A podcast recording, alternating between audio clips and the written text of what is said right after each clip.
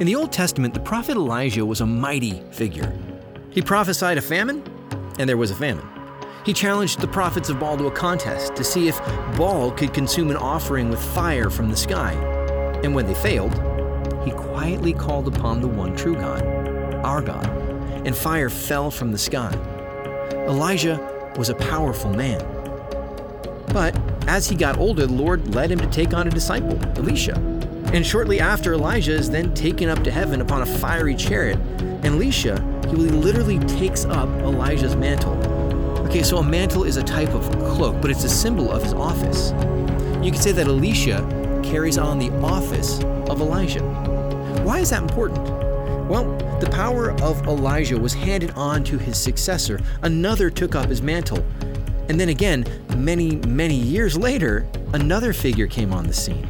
And he, like Elijah, dressed in camel hair, and he wore a camel belt.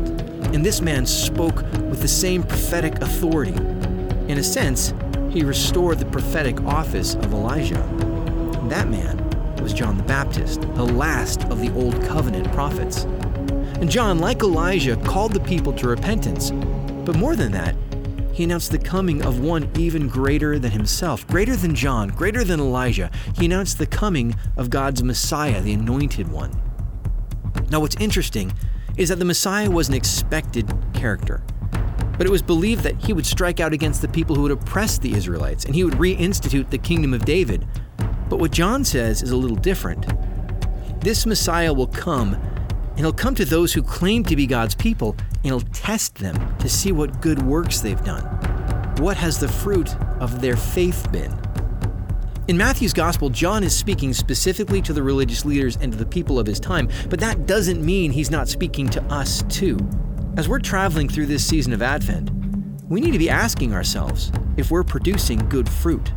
I've heard it phrased this way if you were accused of being a Christian, would there be enough evidence to convict you? What about your life is leading other people to Jesus? What about your life is making the mercy of God known to the people who encounter you? What about your life is a witness to the Lordship of Jesus Christ? You see, Christianity isn't just about saying, I'm a Christian. It's about, through the Holy Spirit, being the presence of Christ in the world.